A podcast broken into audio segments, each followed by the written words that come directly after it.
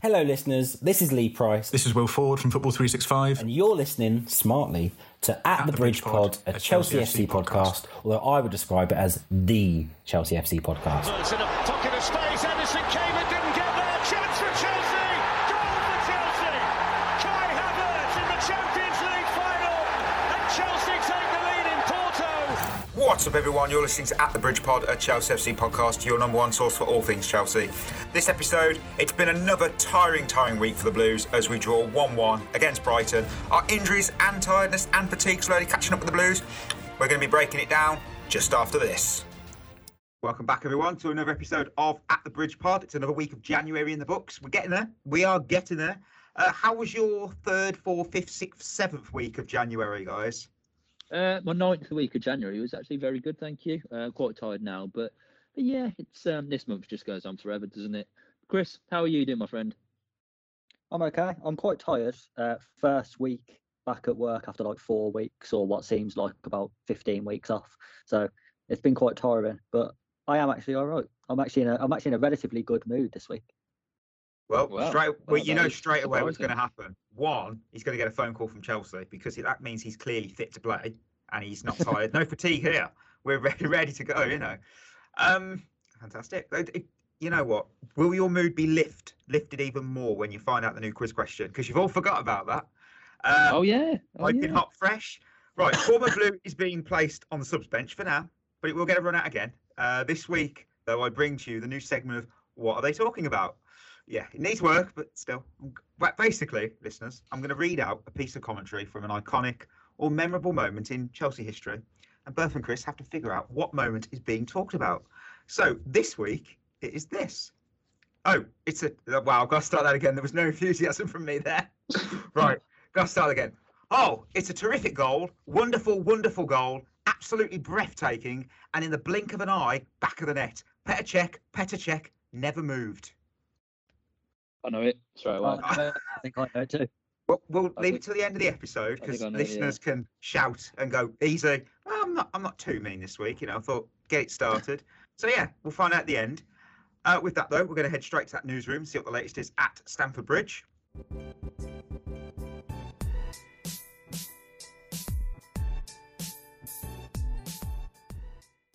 Right, January. Well, weekly roundup. You know where we're going. Elevator of Chelsea news. Chelsea considered Nicolas Tagliafico as an option in December, but have had no new talks in January. Frank Lampard is being considered for the vacant Everton job, and he will get an interview. Chelsea and Barcelona have been informed by Ajax that any deal for Tagliafico in the winter window will cost them around €7 million. Chelsea are one of three clubs that have offered Ousmane Dembele's agent a big signing bonus and tempting demands. Chelsea are ready to offer around £12.5 million to Barcelona to sign Dembélé this January. Andreas Christensen is pushing for a summer move to Barcelona, despite three Premier League clubs trying to sign him. And Chelsea are in talks with Derby County for left-back Dylan Williams, and it has also been confirmed that Derby have already agreed a fee with the Premier League club. Guys, there's a lot of news there. I'm trying to humping it up because it's not. But anything caught your eye on that or something else this week? I think the Dembele transfer could be a good one for us. I've seen a lot of people saying, oh no, we shouldn't get him. I think it would be, yes, it's a high-risk buy. I think you said, Mikey, in the chat earlier on this week, high risk, high reward. I think it's exactly that. But I think it's one that could work out very, very well. He's still very young. We're obviously lacking creativity, lacking in wingers that create and get goals. I'm not saying Ousmane Dembélé is a finished article. Absolutely not. But played really well under Tuchel. Could argue he played his best football under Tuchel. And if Tuchel wants him, get him. Just try and get him. One season he spent at Dortmund as well under Tuchel. I mean, $12.5 million as well. I mean, come on. I do love it on social. I do, because it's back the manager, back Tuchel, apart from when we don't want to because we don't like this particular idea, but back the manager. You can't have it both ways, everyone. Exactly. Look, if he wants him, you've got to back the decision. We spoke last week about how Klopp and Guardiola, they buy these players. Everyone thinks, they're not good enough. You know, Salah, you know, De Bruyne we talked about. If Tuchel wants Dembélé, I don't care about his past or whatever. It could work out and be brilliant. You have to take these risks sometimes. You can't just keep buying the best players that are available. Us and Man U keep doing that, and look how it's working out for us both. Yes, I know we're third, but Man U, do you really think Ronaldo was necessary and works in Ole Gunnar Solskjaer's system? He doesn't. It's complete opposite. Lukaku clearly isn't working for us. So, you know, these managers want certain players. If Dembélé is that certain player, get him. Back yeah, him. One thing Dembélé. That people say, and I'm going to put this out there and I will defend this, they go, oh, but he's at injury history. He never was injured at Dortmund and he was never injured at Rennes. He's only been at Barcelona. Now, you could go, oh, it's only been at Barcelona, which makes you think that he's not injury prone. It's the same with Hazard. I don't think Hazard's injury prone. I think he's just in a situation where it's just not working. And whenever he comes back, he's never fully fit. And that's always a risk. I think, I mean, you got to also laugh at the situation that Barcelona are in, because let's think about it. Dembele, Coutinho and Griezmann. That's around, I think that I saw over 400 million euros were invested in them three. They were brought in to sort of fill the Neymar void. All three are likely going to, well, we know Dembele will leave at some point, but January or in the summer for free. All three of them aren't in the first team. That says a lot about their policy. So, yeah. Chris, what do you think about Dembele? Well, firstly, I also have found it hilarious this week how everyone was talking about backing the manager until it was a player that they don't want, and then all of a sudden it's we can't get him. But Tuchel wants him. No, you can't get Dembele. He's injury prone.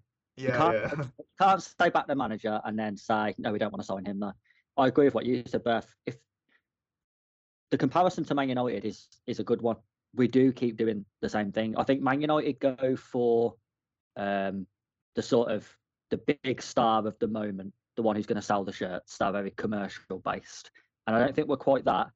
But we go for the promising stars who apparently everyone wants, and then we get them, and they very rarely live up to that hype. And I do think it's time to go with less obvious transfers. If you look at how Jota's worked out at Liverpool, for example, no one thought that move was a good move, especially at the price.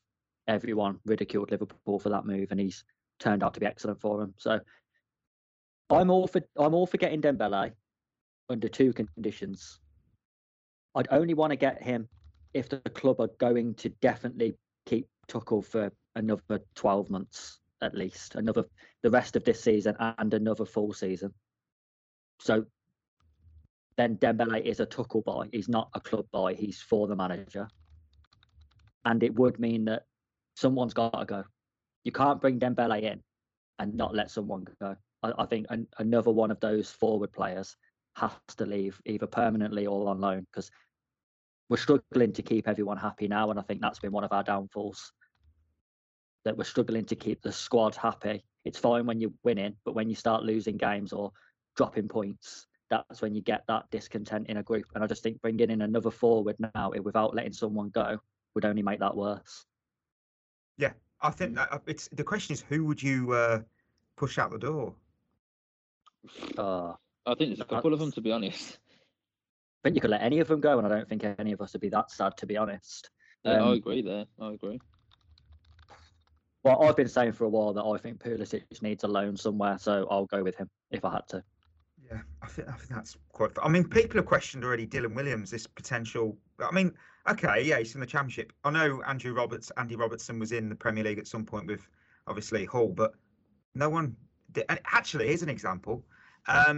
Joe Gomez, he weren't Premier League when Liverpool brought him in, and he's pretty good. I mean, yeah, he's had his injury and all that rubbish we can go into, but it doesn't mean the big names are always the best. It doesn't. Again, Andy Robertson was another one. No one thought that was a great deal when they signed him from Hull for £8 million. Everyone was like, what, he's signing a left-back who's just got relegated for? Okay, well, that's turned out. And I think Liverpool more so, but Man City as well to a degree. They're getting their recruitment so much better than us at the moment, where I think we're making more mistakes in the market than successes. Yeah. There is one final thing I'm going to put out there, because it's been bugging me and it's still bugging me now. I saw that yesterday, Thomas Party or work event, Thomas work event, because that seems to be a hilarious. And I was so out. I know what it means, but I was so out the loop. I was like, this is the thing that's trending. OK, that's hilarious. Guess. Yeah. He apologised for his red card in the semi-final defeat against Liverpool yesterday. I must admit, it's I am old man yelling at clouds, but it's the one thing about modern football I'm starting to really hate. We saw Fernandes apologised for missing a penalty. Someone else was apologising because they weren't 100%. And I'm thinking, I did tweet it. Did Baggio say sorry for his miss again in USA 94? Zidane for giving Materazzi a nice chest bump? Why do they need to apologise? Footballers have become robots. They have become nothing more than robots. When they tweet now, it's not genuine. It's just a PR team. When they do interviews, it's very rare that they show any emotion, or they're just very robotic. Their Instagram posts, they're just there. It's quite clearly posed, manufactured. Then these footballers aren't, it almost seems as if they're not human beings anymore. They're just manufactured to be robots who are being exploited almost for money and stuff like this. You look at someone like Saint Maximin, who is quite clearly in charge of his Twitter. Everyone loves him. That is gone now. There's no sort of the connection between footballers and people and the fans is seemingly gone. Even though Twitter's about, Facebook, Instagram, that connection between the players and fans has gone because their agents, their football clubs, their PR staff, whatever, have just manufactured them into being robots and nothing more. Yeah, I mean, some of them you get. Great game today, lads. Great 3 points, much needed. Heart emoji, hug emoji, arm, bicep, and I'm like, they don't mean that. Well, haven't there been like cases where tweets have gone out? It's like, please tweet this, and then they've put the tweet underneath as well. It is PR teams, though, isn't it? Like most of them now have their things run by PR teams, which, like, Victor Osimhen from Napoli, he's been out injured. Now he runs his own Twitter, because he's been having so many rows on Twitter and answering people back. It's been hilarious. If you don't follow him, you should, because it's really funny. He runs his own Twitter and it's hilarious. But like Marcus Rashford is a prime example. His whole career now is built around his PR team. Like, he's been in really bad form for Man United and he would be getting like slagged off in the papers and stuff and by pundits. But he had a really bad game the other night and then Alan Shearer rang him up to make sure he was okay. They weren't doing that for Timo Werner last season. I'll tell you what, I've just thought of a brand new segment in the future, Who Tweeted This? And it'd be a Chelsea player. Because some of them I've just quickly read through and I'm keeping it for later. But some of them are, you can tell what have genuinely been typed out by them and others that are clearly PR teams. Because it's like, oh yeah, that's very PR. Oh, that's the one that sums it up. The one that sums it up is a couple of years ago when Victor Anici put, he clearly copied and pasted something and it said, just put, we'll bounce back. We go again next game, and that sums up modern football. That tweet. Oh, they're brilliant. They are brilliant. Wayne Rooney was guilty of doing some of them, wasn't he? Loads of people are. Absolutely, loads of people are. Fantastic. I mean, we know John Terry's legit. He does tweet his own stuff. Well, Instagram, whatever. I think he does on Twitter. Yeah, he does on Twitter now too. Of course, we follow him, but I don't always keep up to date with. No, he's a really good follow on Twitter. If no one follows John Terry, give him a follow because he's brilliant. What, just in general, real life? Just follow him. Restraining order within a week. You get his signature, but you also get a criminal record. So you probably don't want to do that. Right. So we had some midweek action. We took a trip to the Amex and it ended 1-1. Another 1-1 draw with Brighton. 4 crucial points dropped against them this season. Arguably one of our worst performances as a squad, maybe this season. What on earth has gone wrong since December, guys?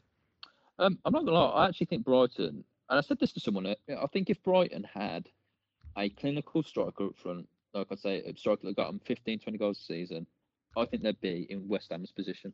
Because I think they're brilliant football inside, and I think Graham Potter deserves a lot of credit, and he's made a lot of those players better. So, first of all, credit to Brighton. They absolutely deserve that credit. But we are terrible. That is the simple fact. We are terrible at the moment. We're lacking confidence, lacking urgency, lacking any energy, lacking a lot of things. We're far too slow. The one player that really frustrated me against Brighton was Hudson-Odoi, because there's so many times where he could have quite easily beat his man or ran down the byline, but instead he just passed it back. Now, people can moan about Lukaku all they want, but when you're a striker and you're not getting any service and you're seeing players go back when they could easily get the ball into the box, it's frustrating. And people will say, we're missing Reece James and Ben Chilwell.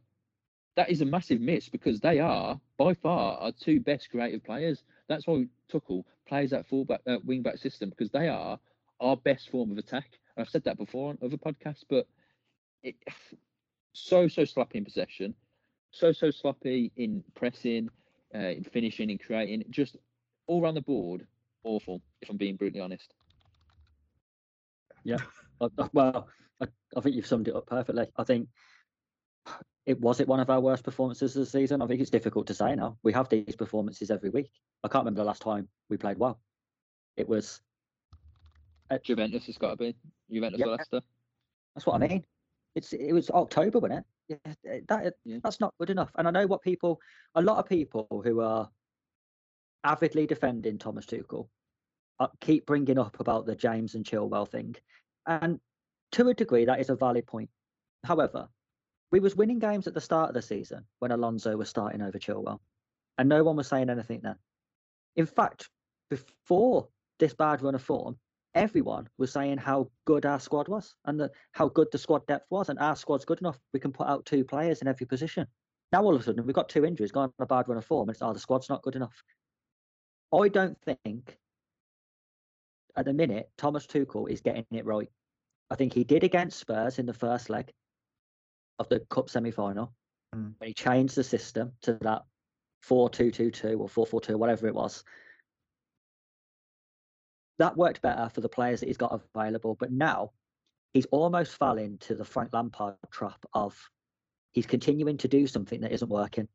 Lampard kept persisting with that 4-3-3 when we was leaking goal after goal after goal, and it wasn't working, but he wouldn't change it. And now it seems Thomas Tuchel's doing the same with the 3-4-3. He wants to keep playing it, but it doesn't work without James and Chilwell. And if they're not available, then he has to adapt as a coach.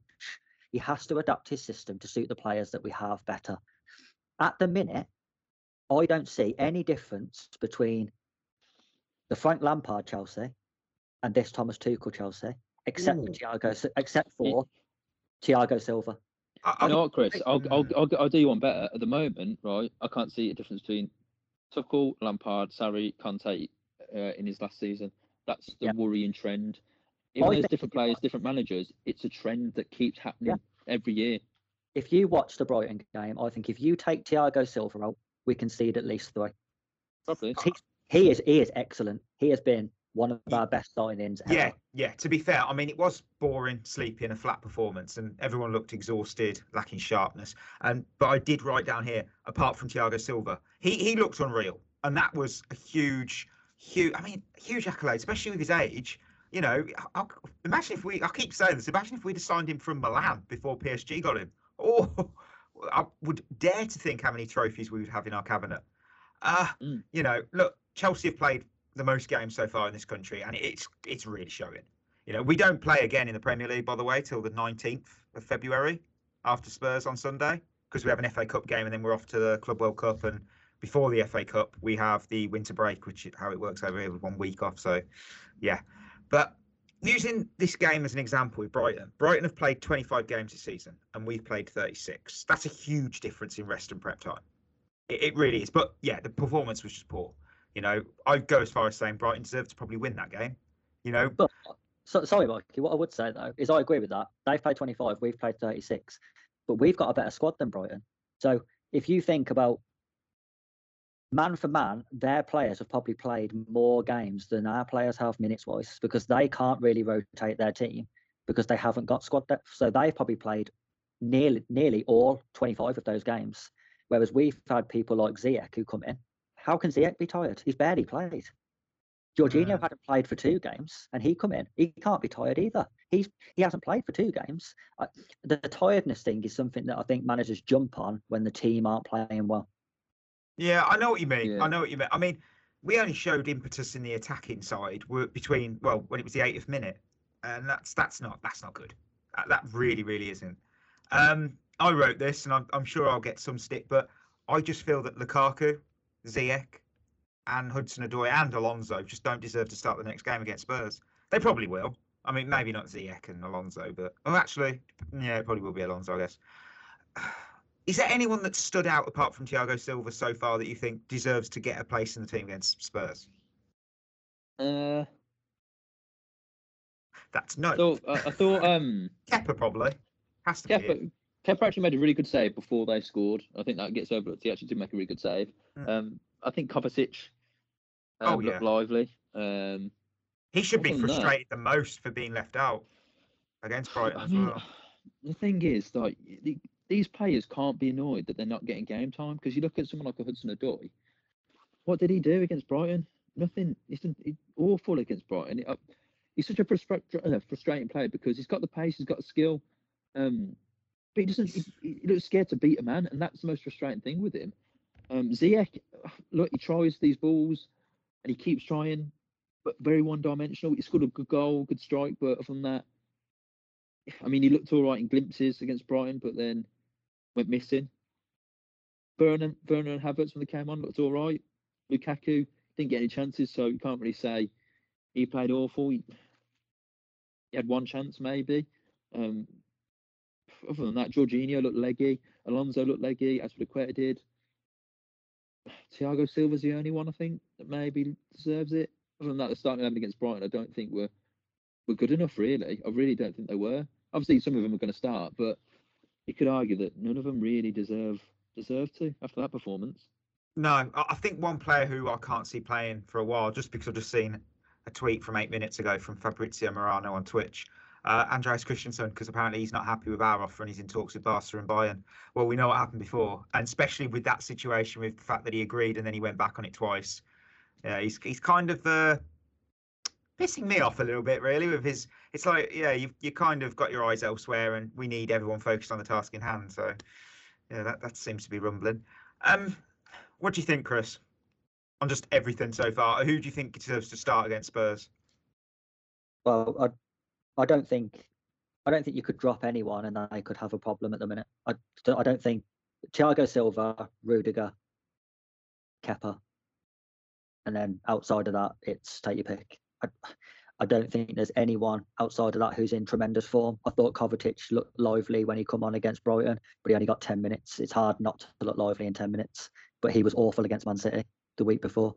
So Kante doesn't look right. I don't know what's going on with him because he doesn't look like he can get around the pitch. He's not winning tackles.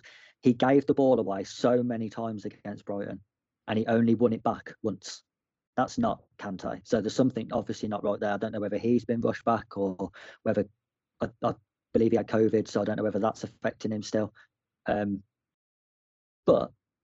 I got a question for you both. We've been saying for a long time about how poor our attackers are. Mm-hmm. Do you think it's down to them or a lack of coaching? Because I think when you've got one attacker who is performing really badly, then normally it's down to them. But we've got like six who are all terrible. So is it the fact that we've signed so many bad players? Or do you think they're not being coached properly or the setup isn't allowing them to be as good as they could be? The problem is this isn't a one-off. Like this happens all the time at Chelsea. Going back to Shevchenko, going back to Torres, going back to Conte and Morata and players like that. And but it's been other than Hazard, name any attackers that have been really, really, really good for us. Costa. Okay, Costa. Okay, he's been on my mind this week. So, but as in, well, Pedro and Willian were always quite inconsistent with their numbers. Willian especially, and then Havertz, Ziyech, I don't think it's a coaching thing really, because it's always been a problem. When Torres wasn't very good though, like Hazard, Juan Mata, Oscar, they were still performing. So it wasn't the setup of the team because but that first season under Mourinho when he came back, we didn't win that league because we didn't have clinical striker. We didn't have we weren't clinical enough up front. So I'm just saying I don't think it's necessarily a coaching thing because it happens so much at Chelsea and only at Chelsea, it seems. Yeah. It's just, oh, man, I miss Diego Costa. I miss Eden Hazard. I was thinking about, like, Lukaku and Harry Kane. Like, Harry Kane, we know is a world-class striker, but you put him under Nuno and he was terrible. And now Conte's come in. Conte got the best out of Lukaku at Inter and now he's starting to get the best out of Harry Kane at Tottenham. Whereas we had Lukaku from Inter Milan. And we've brought him in and he's terrible. So I just don't think you become a bad player overnight. It's the same with Havertz, Werner. These players was in tremendous form when we signed them. So what happened? They haven't become terrible players overnight, but they are performing so badly, so consistently now, that there must be something going on in terms of how the team's being set up. Not just under Tuchel, under Lampard, under Sarri, it was the same. Yeah, I mean, you could, if you, I know people are going to go, oh, Tuchel. But, I mean, when he was in charge of Dortmund, 39 and 40 goal seasons from Aubameyang, and then when he left and Peter Bosz took over, they sort of tanked and ended up with, like, I think Aubameyang had his worst season at like something like 20-ish, something like that. Yeah. So like, I know people are still talking now about Lukaku not fitting Tuchel's system, and there's people have started saying that Tuchel didn't want him in the first place and blah, blah, blah. But if you look at it, Tuchel now at Chelsea has had Tammy Abraham, Olivier, Kai Havertz, and Lukaku, and Timo Werner, four or five completely different profiles of strikers, and he's failed to get anything from any of them. So, what sort of striker would he want us to sign? If the board said to him, "Fine, we'll sell Lukaku, tell us who you want," who would he want? Who's going to work? Because he's had every type of striker you can get, and they've all failed. Well, yeah, he's got a point. You really have. I mean, it is a rough patch, and they do happen. And hopefully, we'll get through it, you know. And I hope Tuchel does come up with a way to get it fixed, really. There's actually a young striker at Roma that's doing really well at the moment called Tammy Abraham. Here we go. I think, you know, maybe next year we'll have to buy him for maybe like 70, 80 million. I can see it happening. I really can. I mean, I will end it with, I do think it's insane that people are questioning Tuchel's future halfway through his first full season. No.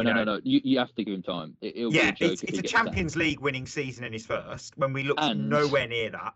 We've got into a final, and we've only lost 3 times this season in the league. We're always one weird moment away from a crisis, and I think that it probably didn't help when certain players decided to have interviews, irrelevant of when they were filmed. When that came out, it just caused that, oh, we have a crisis. It didn't matter if it was our club or say it was City or Arsenal or whatever.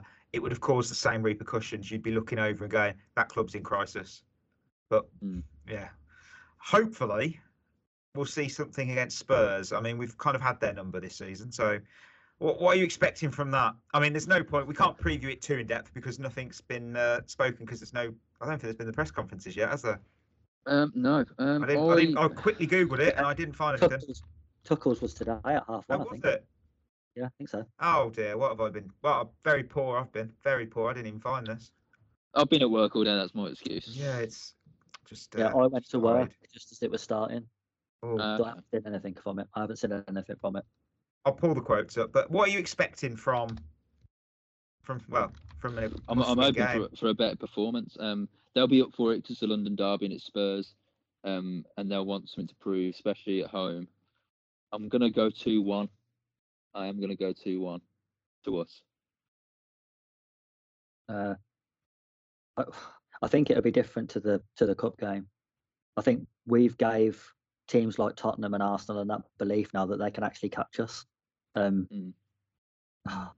just can't see Conte getting it that wrong again. I'm going to go with a draw, 1-1. Right, I've got the quotes. On Team News, he said that they have a time frame, but they won't make it public for Reece James. For returning, that is. Fair enough. They're not going to give his schedule out when he eats, you know, when he gets to sleep, decides to play a bit of Nintendo Switch.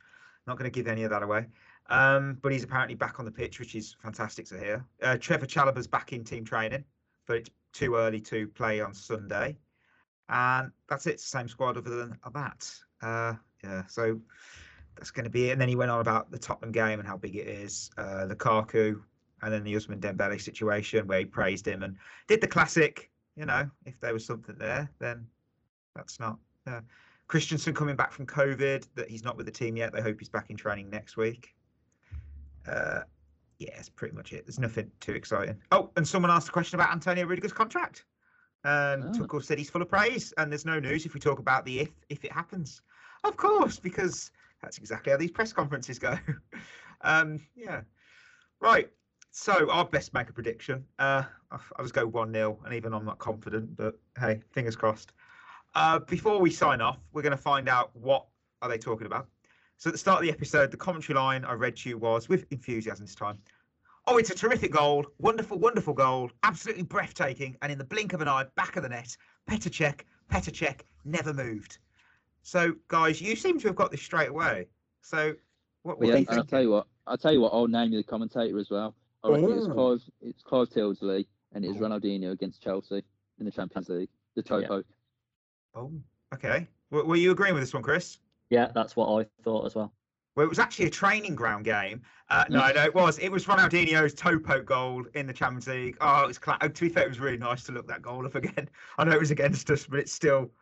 people say that's overrated. I don't think it's overrated. I think it's perfectly rated.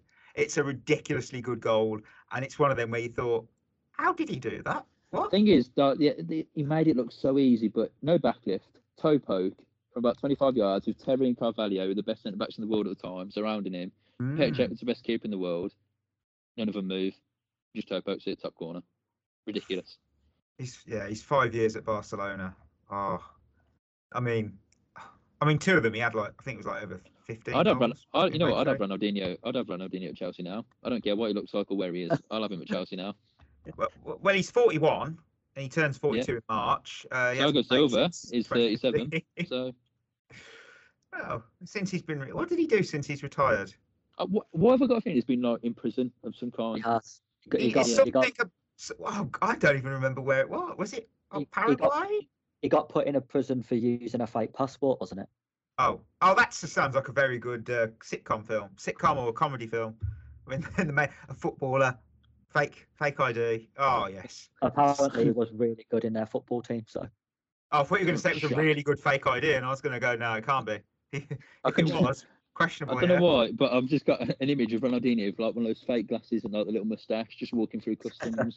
Yeah. Fake passport. Oh my word! I've pulled it. It does say while in prison, he completed in a prison futsal tournament where his team won 11-2. He scored 5 of the goals and assisted 6.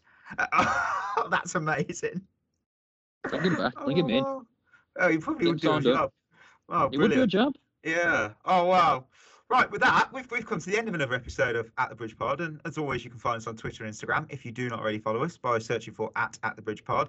The Instagram, it's buzzing. You know, give it a follow. We get news on there. It's good. Some of it isn't always on Twitter, so keep an eye on that.